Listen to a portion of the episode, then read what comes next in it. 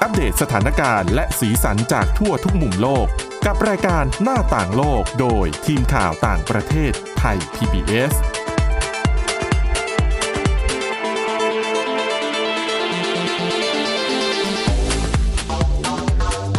สวัสดีค่ะ คุณผู้ฟังค่ะต้อนรับเข้าสู่รายการหน้าต่างโลกค่ะ ก็วันนี้พบกับดิฉันสวรักษ์จากวิพัฒนาคุณและคุณวรดาทองจำนงค่ะ สวัสดีค่ะ ค่ะโอ้วันนี้ดิฉันมีเรื่องที่รับรองคุณผู้ฟังต้องสนใจ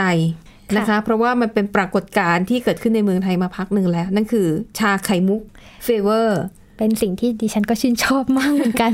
นะคะ คือไอชา มันมีอยู่แล้วแต่เดิม ไข่มุกเนี่ยมันก็มีอยู่แล้วแต่เดิมซึ่งต้นกำเนิดมาจากไต้หวัน ค่ะ แต่พอถึงจุดหนึ่งทั้งสองอย่างมารวมตัวกันมันช่างเพอร์เฟก ใช่ค่ะ สมบูรณ์แบบลง ตัว มันเลยได้รับความนิยมไปทั่วโลกนะคะ ซึ่งวันนี้ค่ะจะมาเล่าให้ฟังถึงปรากฏการณ์ที่เกิดขึ้นในญี่ปุ่นนะคะ ค่ะ เอ่อมันเป็นเรียกว่าเป็นผลกระทบที่เกิดขึ้นจากความเห่อชาไข่มุก ค่ะ นะคะ ซึ่งนักวิเคราะห์ญี่ปุ่นเนี่ยเตือนเลยนะคะว่าธุรกิจชานมไข่มุกที่ตอนนี้ยอดนิยมมากๆเนี่ยมันกำลังส่งผลกระทบต่อสังคมหลายด้านเออเออเนี่ยเป็นมุมที่เราเองก็นึกไม่ถึงเนาะ ค่ะ นะคะเอาไปฟังดูว่าเป็นปัญหาที่ญี่ปุ่นเนี่ยมันเกิดขึ้นจากอะไร เขาบอกว่าตอนนี้ค่ะ ขยะในย่านฮาราจูกุเนี่ยมันเยอะขึ้นมากกว่าปกติ เพราะชานมไข่มุก อืม หลอดนี้ใช่ไหมคะ แล้วก็ถ้วยพลาสติก ค่ะ ใช่ไหมคะ เพราะเขาบอกว่าแน่นอนพอมันเป็นที่นิยมอะไปที่ไหนๆ ใครๆ ก็ต้องเปิดร้านชานมไข่มุก แล้วก็อาจจะมีสูตรของตัวเอง แม้แต่สูตรของตัวชาสูตรของไข่มุกที่ทำจากแป้งเนี่ย มันก็จะแบบแต่ละร้านก็จะมีความเด็ดของตัวเองอะไรแบบเนี้ยนะคะ ซึ่งเจ็ดอ่านักวิเคราะห์ของญี่ปุ่นเนี่ยมองถึงขั้นว่าการที่ใครต่อใครก็มาเปิดร้านขายชานมไข่มุกเนี่ยอาจจะนำไปสู่ภาวะเศรษฐกิจหดตัว เนื่องจากว่าเป็นธุรกิจที่ทำกำไรสูงในขณะที่ต้นทุนนั้นต่ำนะคะโหอันนี้เป็นปัญหาระดับประเทศเลยนะนะคะเอ่อรายงานจากสำนักข่าว Japan Times ค่ะ ระบุว่าธุรกิจชาไข่มุกเนี่ยกำลังสร้างปัญหาขยะล้นเมืองอืมนะคะ นอกจากนี้ยังสร้างปัญหาเรื่องสุขภาพ ค่ะ เพราะว่าความที่มันหวาน อืม หวานด้วยทำจากแป้งด้วยมันดับเบิลเลยนะ ค่ะ เอ่อเพราะว่าหนึ่งท้องผูก ค่ะ ซูยาโบทานชาแนะท้องผูกอะความหวานไขมัน ความอ้วนโรคหัวใจคือตามมาเป็นชุดเนี่ยนะคะ แล้วก็เอ่อชาไข่มุกในญี่ปุ่นเนี่ยเขาบอกว่าเติบโตอย่างชัดเจนมากโดยเฉพาะในช่วง 1-2 ปีที่ผ่านมา และส่งผลให้ญี่ปุ่นนั้นต้องนำเข้ามันสำปะหลังเพิ่มขึ้นเกือบ 3,000 ตัน เพิ่มขึ้นจากปี 2017 คือ 2 ปีก่อนหน้านี้ถึง 142เปอร์เซ็นต์ อ๋อ เพราะว่าตัวไข่มุกนี่คือทำมาจากแป้งมัน แป้งมันสำปะหลัง อืม ใช่นะคะ แล้วต้นกำเนิดของชาไข่มุกเนี่ยคือมาจากไต้หวัน ไต้หวัน ค่ะ กับญี่ปุ่นมันไม่ได้อยู่ไกลกันนะคะ ค่ะ แล้วก็ในไต้หวันเนี่ยจะมีแบรนด์แบบดัง ๆ เยอะมาก คือขายในเมืองไทยก็มีนะคะ แล้วก็โดยเฉพาะในย่านฮาราจูกุเนี่ยถือได้ว่าเป็นศูนย์รวมชาไข่มุก ค่ะ มีมากกว่า 20 แบรนด์ อย่างถ้าบ้านเราต้องอะไรอะสยาม สยาม แล้วก็ตามห้างสับหูดิฉันเคยนึกว่าเอ้ยถ้าวันหนึ่งว่างๆเนี่ย ค่ะ จะไปเดินสักอ่ะห้างอะไรดี เออเอาเซ็นทรัลเวิลด์แล้วกัน ค่ะ นั้นนับเลยว่าเฉพาะอีห้างเนี้ย มันมีชาไข่ ดิฉั มุกอนยู่ ว่า กี่เจ้า เกินสิบสิบห้าดิฉันว่าเกินสิบห้าแน่ ได้เป็นไปได้ คือแม้แต่ไอแบรนด์อื่นๆที่ขายสินค้าตัวเองอยู่แล้ว อย่างอะขายโดนัทหรือว่าขายอาหารญี่ปุ่น ๆ ค่ะ ก็ต้องเพิ่มเมนูชานมไข่มุก ใช่ค่ะ เข้าไปด้วยนะคะ แล้วก็บอกว่าอย่างที่กรุงโตเกียวเนี่ยสถิติชี้ว่ามีร้านค้าจำหน่ายชาไข่มุกมากกว่า 300 ร้าน อืม นะคะ แต่ว่าเขาบอกว่าเป็นธุรกิจที่มาไวไปไว ค่ะ นะคะ ปัจจุบันเนี่ยเขาบอกว่าประมาณทุกๆทุกๆหนึ่งวันเนี่ยจะมีร้านชาไข่มุกเปิดสาขาใหม่ประมาณ 10 สาขา โห อืม ก็มาไวไปไว ค่ะ แล้วแต่ถ้าเป็นชาไข่มุกแบรนด์ไหนที่แบบดังมากๆ มีชื่อเสียงแล้วเพิ่งมาเปิดเนี่ย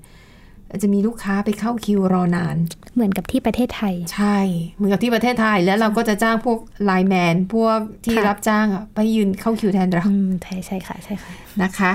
อ่ะนั่นก็คือผลกระทบที่เกิดขึ้นกับญี่ปุ่นนะคะเขาบอกว่าในแง่ของธุรกิจเนี่ยมันจะส่งผลกระทบนะคะ เพราะว่าเอออย่างที่บอกว่ามันต้องญี่ปุ่นเนี่ยต้องนำเข้ามันสำปะหลัง ค่ะ เยอะกว่าปกติ ซึ่งมันจะส่งผลกระทบต่อเศรษฐกิจในในระดับประเทศนะคะ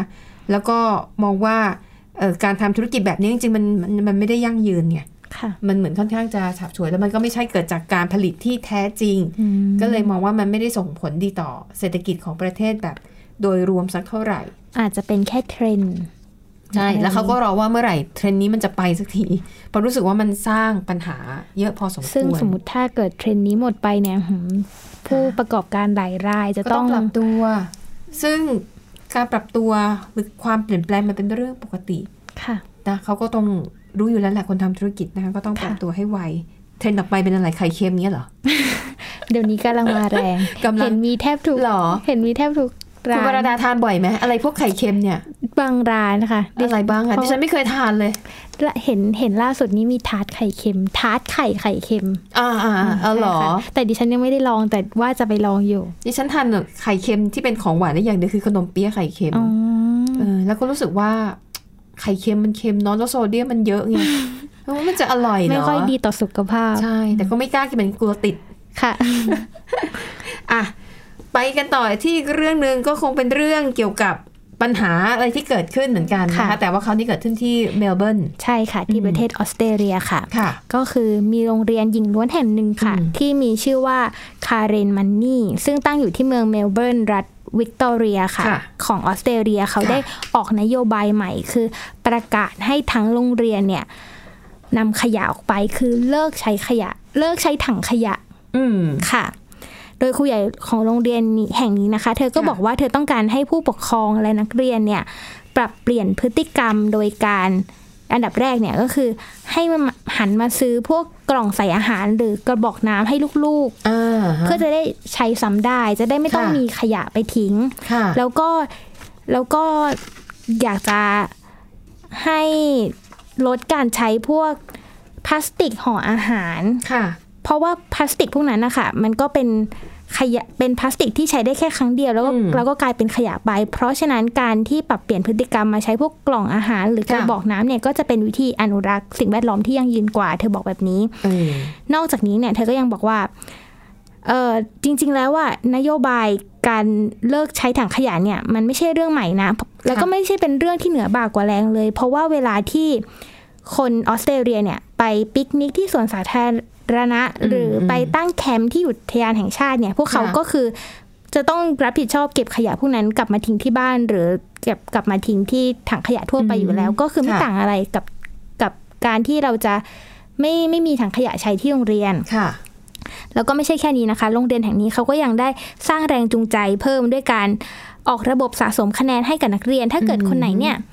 เอาพกกล่องอาหารมาเนี่ยก็คือจะได้เหรียญรางวัลไป ค่ะ เพราะว่าเพราะว่าบางทีถึงแม้ไม่มีถังขยะแล้วบางคนก็อาจจะยังเอาแบบพวกพลาสติกหรือหีบที่ใส่ที่ใส่อาหารมา แบบ ใช้ ครั้ง อ เดี ยู่ วแล้วทิ้ง ใช่เขาก็เลยต้องสร้างแรงจูงใจเพิ่ม อืม ค่ะ อ่าแต่อย่างไรก็ตามนะคะ ก็คือพอถึงเราใช้กล่องใส่อาหารแล้วเนี่ย มันก็ยังจะมีเศษอาหาร อ่า ที่จะ ใช่ เกิดการมีเทน ซึ่งเป็นปัญหาต่อโลกนี้อีก ค่ะ โรงเรียนนี้เขาก็คิดเผื่อไว้แล้วค่ะ โดยเขาเนี่ยจะจัด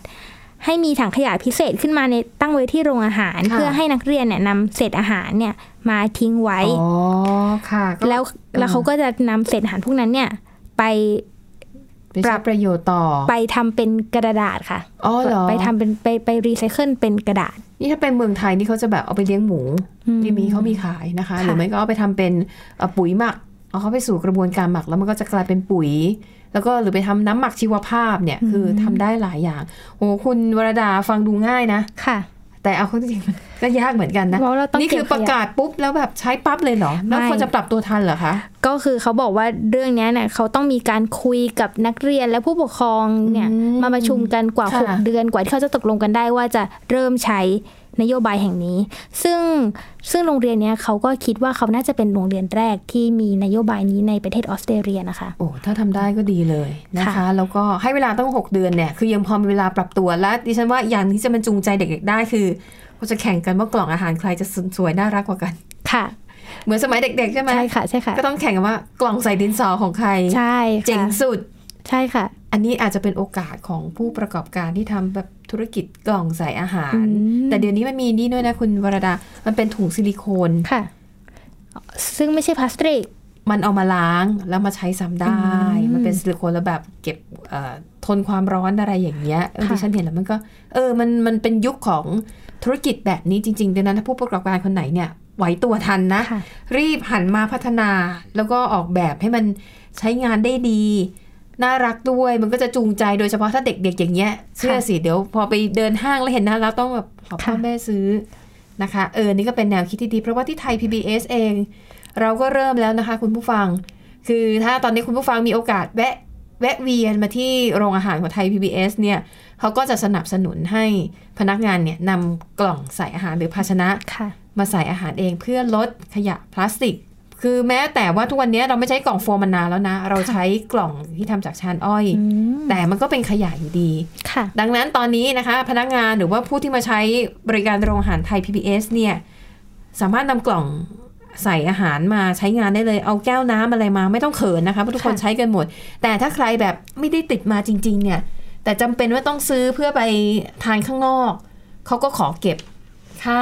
ภาชนะเนี่ยสามบาท อืม นะใครไม่อยากเสียสตางค์ก็เตรียมมา อันนี้เราก็พยายามที่จะเป็นส่วนหนึ่งในการช่วยอนุรักษ์สิ่งแวดล้อมนะคะ ค่ะ อ่ะตอนนี้พักกันสักครู่เดี๋ยวกลับมาตามต่อกันในช่วงที่ 2 ค่ะ หน้าต่างโลกโดยทีมข่าวต่างประเทศไทย PBS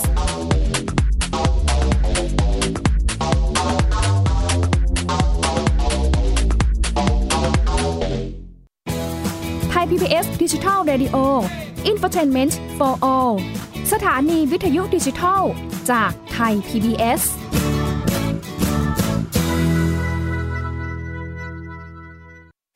อยู่ที่ไหนก็ติดตามเราได้ทุกที่ ผ่านช่องทางออนไลน์ จากไทย PBS Digital Radio ทั้ง Facebook Twitter Instagram และ YouTube Search คำว่าไทย PBS Radio แล้วกดไลค์หรือ Subscribe แล้วค่อยแชร์ กับคอนเทนต์ดี ๆ ที่ไม่อยากให้คุณพลาดอ้อเรามีให้คุณฟังผ่านพอดแคสต์แล้วนะ โรงเรียนเลิกแล้วกลับบ้านพร้อมกับรายการ Kids Hours โดยวัญญาชยโย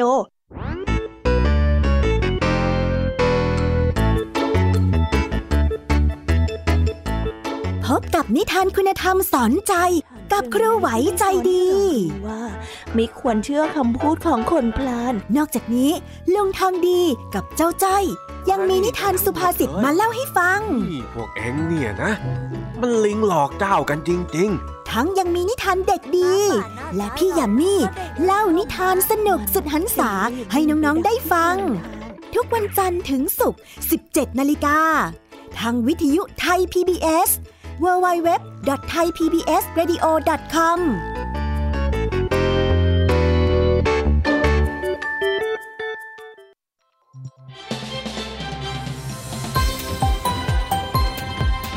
คุณกำลังรับฟังไทย PBS ดิจิทัล Radio วิทยุข่าวสารสาระ เพื่อสาธารณะและสังคม หน้าต่างโลกโดยทีมข่าวต่างประเทศไทย PBS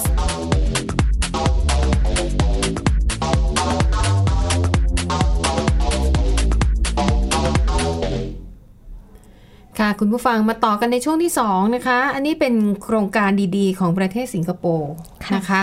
คือสิงคโปร์เนี่ยทราบกันดีว่าเป็นประเทศที่พัฒนาแล้ว แล้วเขาก็พยายามที่จะพัฒนาเอ่อระบบการส่งเสริมสุขภาพประชาชน คือ เรียกว่าเป็นการแก้ปัญหาตั้งแต่ต้นทางคือ ดูแลตัวเองออกกำลังทานอาหารดีๆ จะได้ไม่ป่วย พอป่วยน้อยลงเนี่ยรัฐก็เสียเงินในการดูแลคนป่วยน้อยลงตามไปด้วยนะคะ แล้วก็ ค่ะ โครงการล่าสุดของสิงคโปร์โอ้น่าอิจฉามากคุณวรดา ค่ะ อยากจะเป็นพลเมืองสิงคโปร์เหลือเกิน ล่าสุดนะคะเอ่อหน่วยงานรัฐบาลของสิงคโปร์ค่ะเขาจัดทำโครงการ Live Healthy SG SG คือย่อมาจากสิงคโปร์นะคะ อ่า ก็คือเรียกว่าเป็นโครงการที่คล้ายๆ คืออามีเป้าหมายทำให้คนสิงคโปร์มีสุขภาพดีขึ้น หนึ่งในนั้นคือการแจก Fitbit ฟรี ฟิตบิตคืออะไรคะ Fitbit เนี่ยเป็นยี่ห้อของนาฬิกาสำหรับการออกกำลังกายอ่า ยี่ห้อหนึ่ง ค่ะ นะคะ คือปัจจุบันเนี้ยมันจะมีคล้ายๆ นาฬิกา คือเป็นสายรัดข้อมือดีกว่า ไม่ใช่ ค่ะ นาฬิกา เป็นสายรัดข้อมือมีหลายยี่ห้อ ค่ะ วัตถุประสงค์ของเขาเนี่ยคือเวลาที่เราไปออกกำลัง มันจะนับก้าวเดินให้ ถ้ารุ่นไหนแบบดีๆ หน่อยมีฟังก์ชันเยอะหน่อย มันสามารถวัดจังหวะการเต้นของหัวใจ แล้วมันก็จะช่วยดีไซน์ได้ว่าอ่ะวันนี้คุณต้องออกออกกำลังกายเนี่ยเป้าหมายเพื่ออะไรหนึ่งเพื่อลดน้ำหนักอ่าหรือไม่เพื่อให้แค่คาร์ดิโอเหมือนกับให้หัวใจมันสูบฉีด หรือว่าเพื่อต้องการเอ่อตั้งเป้าสร้างกล้ามเนื้ออะไรแบบเนี้ยหรือบางทีคุณอาจจะตั้งเป้าวันนี้ฉันอยากวิ่งให้ได้สักหมื่นเก้า ค่ะ มันก็จะเซตได้นะคะแล้วแล้วระบบพวกเนี้ยมันสามารถลิงก์เข้ากับแอปพลิเคชัน ที่เราจะดาวน์โหลดลงในโทรศัพท์มือถือหรือคอมพิวเตอร์ แล้วมันจะวิเคราะห์แบบละเอียด แต่ว่าทั้งหมดนี้มันก็ขึ้นอยู่กับรุ่นของแมริกสายรัดข้อมือแต่ละยี่ห้อ Fitbit เป็นหนึ่งในนั้น ค่ะ แล้ว Fitbit เนี่ยนะเขาเพิ่งชนะการประมูลนะคะเอ่อก็คือทางประชาชนชาวสิงคโปร์เนี่ยขอรับสายรัดข้อมือ Fitbit ได้ฟรี อืม คือได้ฟรี มีอายุไหมคะ อายุหมายถึงอายุของผู้ ของผู้ได้ของผู้ที่จะได้รับ เขายังไม่ได้ในรายงานข่าวนี้ยังไม่ได้ให้รายละเอียดนะคะ อืมค่ะ เออนะคะ คือ Fitbit เนี่ยเฉพาะตัวเครื่องอย่างเดียวเนี่ยขั้นต่ำก็ประมาณ เดี๋ยวนี้ก็น่าจะสัก 2,500 3,000 บาท นี่คือรุ่นที่ต่ำที่สุดนะ ค่ะ นะ แต่ตอนนี้ชาวสิงคโปร์สามารถไปรับได้ฟรี แต่ว่าคุณจะต้องเสียค่าใช้จ่ายเขาเรียกว่าค่าแพ็กเกจสุขภาพเดือนละประมาณ 320 บาทนะคะเอ่อแพ็กเกจสุขภาพเอ่อเรียกว่ามันจะคล้ายๆกับเป็นโคชชิ่งส่วนตัว ค่ะ เหมือนกับเป็นเทรนเนอร์ส่วนตัว ค่ะ นะคะที่เขาก็จะให้คำแนะนำว่าคุณควรจะทานอาหารยังไงนอนหลับวันละกี่ชั่วโมงอะไรอย่างเงี้ยนะคะ เพราะเขาบอกว่าเอออันเนี้ยก็ถือว่าให้ประชาชนส่วนหนึ่ง แต่ว่าประชาชนเองก็ต้องลงทุนด้วยนะคะ ค่ะ แล้วก็การซื้อแพ็กเกจเพื่อสุขภาพเนี่ยต้องทำสัญญากันไว้ 1 ปี อืม นะคะ ก็จะได้คู่มือแล้วก็มีการโคชชิ่งแบบตัวต่อตัว แต่ว่าเป็นโคชชิ่งผ่านทางระบบนี่แหละ ค่ะ เดือนเดือนละสามร้อยใช่ไหมคะ เดือนละ 100 ดอลลาร์สหรัฐ เดือนละก็ เอ้ยโอ้ขออภัยเดือนละ 10 ดอลลาร์สหรัฐ ค่ะ นะคะอ่ะก็คูณเป็นเงินบาทก็ประมาณ 300 นิด ๆ ค่ะ นะคะ แล้วผู้ใช้เนี่ยยังสามารถเลือกได้ด้วยนะคะ ว่าจะยอมให้แชร์ข้อมูลด้านสุขภาพของตัวเองเนี่ยกับคณะกรรมการส่งเสริมสุขภาพแห่งชาติหรือไม่ เพราะว่าทางคณะกรรมการชุดนี้นะคะ ก็จะนำข้อมูลเนี่ยเพื่อไปใช้วางแผนโครงการต่างๆ ในการดูแลสุขภาพให้ประชาชนแต่ ให้ประชาชนเลือกเองว่าจะยอมแชร์ข้อมูลไหมอ่ะไม่แชร์ก็ไม่เป็นไร ค่ะ นะคะ ดิฉันว่าถ้าแชร์ก็จะมีก็จะเกิดประโยชน์กับตัวเรากลับมา เพราะเขาจะได้วางแผนนโยบาย ใช่ อะไรอย่างนี้ได้หรือเปล่า นคแล้วสาเหตุที่สิงคโปร์พยายามกระตุ้นให้ประชาชนดูแลสุขภาพ กินอาหารดีๆ ก็นั่นแหละอย่างที่เล่าไปก็คือ แก้ปัญหาที่ต้นเหตุ ค่ะ ดูแลตัวเองซะ ร่างกายแข็งแรง ก็ไม่ต้องไปเสียเงินกับการรักษาพยาบาลต่างๆ ให้มากมายนะคะเอ่อคณะกรรมการส่งเสริมสุขภาพแห่งชาติของสิงคโปร์นะคะ บอกว่าสิงคโปร์นั้นปัจจุบันมีประชากรประมาณ5ล้าน6แสนคน ดังนั้นรัฐบาลเนี่ยพยายามจะนำเทคโนโลยีเข้ามาใช้ เพื่อให้ประชาชนมีสุขภาพดีขึ้นนะคะ คือทางบริษัท Fitbit เนี่ยไม่ได้เปิดเผยมูลค่าของการทำสัญญาแบบนี้ ว่าต้องจ่ายเงินเท่าไหร่ได้สัมปทานอะไรมาเท่าไหร่นะคะ แต่ก็ประเมินว่าเอ่อน่าจะมีผู้เข้าร่วมโครงการมากกว่า 1 ล้านคน ค่ะ คิดเป็น 20%ของประชากรทั้งประเทศสิงคโปร์นะคะ ก็เรียกว่าเป็นอีกทางรอดหนึ่งของ Fitbit เพราะว่าช่วงหลังๆเนี่ยมีคู่แข่งเยอะขึ้น ใช่ค่ะ สายรัดสุขภาพที่ดังๆก็อย่างยี่ห้อกามิน ค่ะ แม้แต่ Apple Watch ค่ะ ก็พัฒนาตัวเอง แล้วจริงๆ มันมีมือถือหลายรุ่น ใช่ มันมี ค่ะ แอปพลิเคชันนะคะ ถ้าแบบไม่อยากซื้อเป็นสายรัดข้อมืออะ ใช่ ก็ไปดาวน์โหลดแอป แต่เวลาเวลาเราออกกำลังกายหรือเวลาเราวิ่งเนี่ยก็ต้องพกไอ้พวกนี้ไปด้วย ใช่ นะคะ ส่วนตัวดิฉันเนี่ยฉันยังคงเล่นโปเกมอน อยู่ เพราะอะไรรู้ไหม เพราะ มันทำให้เราเดินออกกำลังแล้วไม่เบื่อ อืม บางทีเราไปวิ่งในสวนสาธารณะวิ่งทุกเช้าแล้วมันเหมือนเดิมไง ค่ะ วิวกับวิวเดิมที่กับที่เดิมอากาศก็เหมือนเดิมบางทีมันก็เบื่อ ก็เลยต้องมีโปเกมอน ใช่ ที่จะอยู่ไม่เหมือนเดิม ใช่ เพราะโปเกมอนเนี่ยเราต้องเปิดให้เป็น AR ด้วยนะ ค่ะค่ะ augmented reality ค่ะ คือพอเราเปิดมาปุ๊บไอตัวปีศาจอ่ะ มันจะย้ายที่ไปเรื่อย อืม ๆ บางทีเรายิงลูกบอลใส่มันมันยังไม่ตายใช่ไหม ค่ะ มันก็จะหนีไปอยู่ที่อื่น อืม แล้วเดี๋ยวนี้โปเกมอนเวอร์ชันใหม่อะมันจะ ค่ะ แบบให้ให้ปีศาจเนี่ยมันซ่อนตัวอยู่ในพุ่มไม้ เราต้องแบบคอยเรียกว่าถือมือถือแล้วก็กวาดไปรอบ ค่ะ ๆ หาว่ามันอยู่ตรงไหนแล้วก็ยิง อืม แล้วก็อีกอย่างหนึ่งคือมันก็จะมีจุดที่ให้เราไปเก็บลูกบอลน่ะ ค่ะ คือพอลูกบอลเราหมดใช่ไหมแล้วก็ต้องวิ่งหรือเดินไปจุดนั้น เพื่อไปเก็บลูกบอลเพิ่ม ค่ะ มันทำให้การออกกำลังมันแบบ ไม่น่าเบื่อ ใช่ค่ะ ก็ด้วย ก็ได้ใช้แขนไปด้วยเลย ในการแบบกวาดหา ใช่ หรืออะไร บางทีเราวิ่งเหนื่อยๆก็เออใช้เดินหยอดๆดังนั้น ซึ่งจริง ๆ มันเป็นเป้าหมายเริ่มต้นของเกมโปเกมอนนะ ค่ะ แต่ว่าคนก็ ใช้ทางลัดไง นั่ง ขับมรถอเตอร์ไซค์บ้าง ขับรถบ้าง ซึ่งอันตรายนะคะคุณผู้ฟัง ดิฉันว่าดิฉันจะลองไปโหลดมาเล่นบ้าง กลั ดี บไป กว่า ไม่เคยเล่นเลยเหรอ เคยเล่นตอนช่วงแรกๆ แล้วเบื่อใช่ไหม ใช่ แล้วก็ลบ ค่ะ ทิ้งอ่า ลองดูเขาก็มีอะไรพัฒนาใหม่เหมาะสำหรับช่วยเวลาเราเดินหรือออกกำลังแล้วเบื่อเบื่อ ค่ะ ๆนะคะอ่ะลองใช้ดูอ่ะไปต่อที่เรื่องที่คุณวรดาเตรียมมาบ้าง ค่ะ นะคะ เป็นเรื่องนิวซีแลนด์ ค่ะ เป็นที่ประเทศนิวซีแลนด์ค่ะ อืม ก็ถ้าพูดถึงประเทศนิวซีแลนด์เนี่ยลักษณะ ค่ะ ภูมิประเทศของเขาเนี่ยจะเป็นเกาะใช่ไหมคะ เป็นสอง ค่ะ เกาะใหญ่ ๆ เพราะฉะนั้นเนี่ยจะทำให้ประเทศเขาเนี่ยมีชายหาด แล้วก็มีแหล่งปะการังสวยๆมากมาย ค่ะ โดยหนึ่งในอุตสาหกรรมการท่องเที่ยวที่กำลังได้รับความนิยมมาก ซึ่งอาจจะได้รับความนิยมมาสักพักแล้วก็คือ ค่ะ การไปว่ายน้ำเล่นกับโลมาได้เลย เพราะว่า โอ้หอ เพราะว่าเอิ่มธรรมชาติของเขาเนี่ยค่อนข้างจะอุดมสมบูรณ์ทำให้มีโลมาอยู่แถวๆนั้นเยอะค่ะ แต่มันจะดีเหรอคะ เราไม่ไปรบกวนโลมาเหรอ ก็ตรงนี้แหละค่ะ ก็คือแต่ อืม ดิฉันขอเล่าก่อนว่าทางบริษัททัวร์เนี่ยเขาจะพานักท่องเที่ยวเนี่ยนั่งเรือเล็กๆ ไปตรง ค่ะ กลาง ก็ก็ไม่กลางมากก็คือไปตรงประมาณนอกชายฝั่ง อืม ค่ะแล้วก็ให้นักท่องเที่ยวเนี่ยโดดลงไปแล้วก็ซึ่งเขาบอกนะคะว่า ซึ่งบริเวณอ่าวนี้ที่ อืม ชื่อว่าอ่าว Bay of Island เนี่ย ค่ะ จะมีปลาวานเอ้ยจะมีปลาโลมาเนี่ย ปลาโลมา ใช่โลมา เอ๊ะจริงๆ ค่ะ โลมาเราไม่เรียกปลาแล้วนะ ใช่ค่ะเอา โล จริง มาเฉ ๆ ย อ่ะจริง ๆ จะมีโลมาเนี่ย เออ มาว่ายอยู่แถวๆนั้นอะแทบทุกครั้งคือบริษัททัวร์เนี่ยมีน้อยครั้งมากที่เขาจะพาลูกเรือไปแล้วเสียเที่ยวคืออไปกี่ครั้งก็จะเจอโลมา เพราะว่าพวกโลมาเนี่ยเขาแบบรักคนแล้ว ๆคุ้ ก็ นกับคนมาเล่น ใช่ค่ะ อืม เขาก็จะน่ารักมาก แต่ ค่ะ ปัญหามาอยู่ตรงตรงที่กรมอนุรักษ์ธรรมชาติของนิวซีแลนด์เนี่ยค่ะ เขาไปทำการสำรวจ เราพบว่าโบโลมาในบริเวณนั้นเนี่ยในอ่าว Bay of Island เนี่ย ค่ะ ลดจำนวนลง อืม ประมาณ 66% ค่ะ ในรอบ 30 ปี คือตั้งแต่คศ 1990 ค่ะ คือลดลงประมาณ 66% โอ้เยอะนะ ใช่ค่ะก็คือตอนนี้เหลือประมาณ 19 ตัวที่อยู่แถวนั้นค่ะ ซึ่งเขาก็จากการสำรวจเนี่ยเขาก็ค้นพบว่ามันเป็นเพราะมนุษย์เราเนี่ยแหละค่ะที่ น่ารักกับโลมามากเกินไป เออ คือเราเนี่ยการที่เราเข้าไปเที่ยวหรือเข้าไปมีปฏิสัมพันธ์กับมันมากเนี่ย ค่ะ ทำให้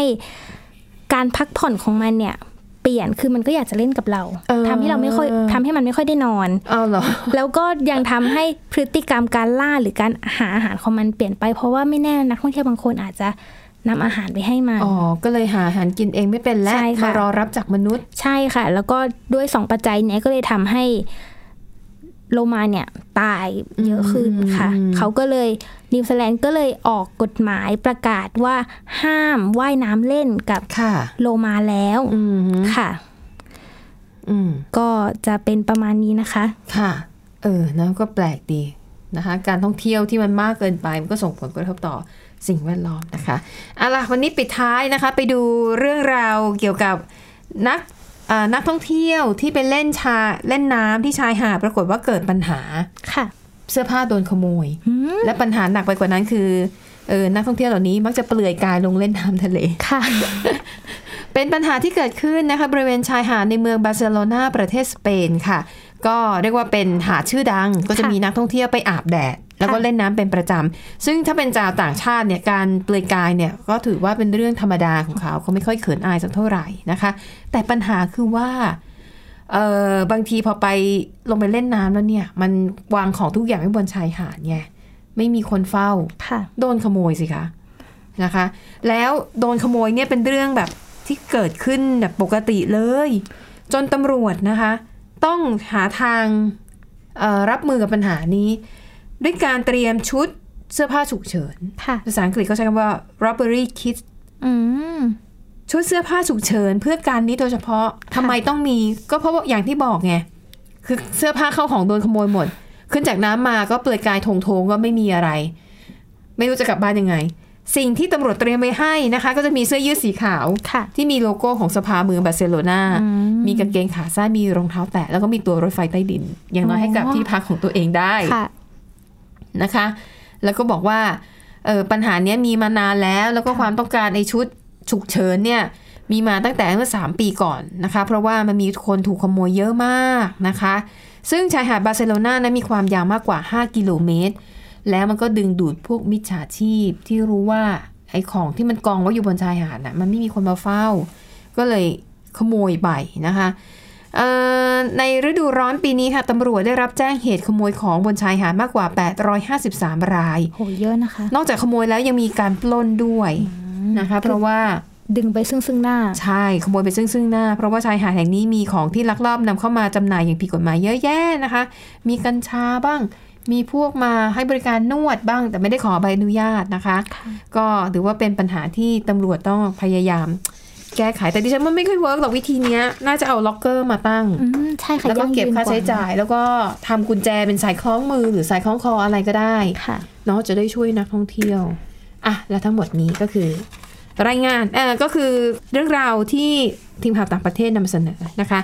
ก็รายการหน้าต่างโลกวันนี้หมดเวลาแล้ว ขอบคุณสำหรับการติดตามค่ะพบกันใหม่ในครั้งหน้าสำหรับวันนี้เราสองคนและทีมงานลาไปก่อน สวัสดีค่ะ สวัสดีค่ะ ติดตามรับฟังรายการย้อนหลังได้ที่เว็บไซต์และแอปพลิเคชันไทย PBS Radio ไทย PBS ดิจิทัล Radio วิทยุข่าวสารสาระ เพื่อสาธารณะและสังคม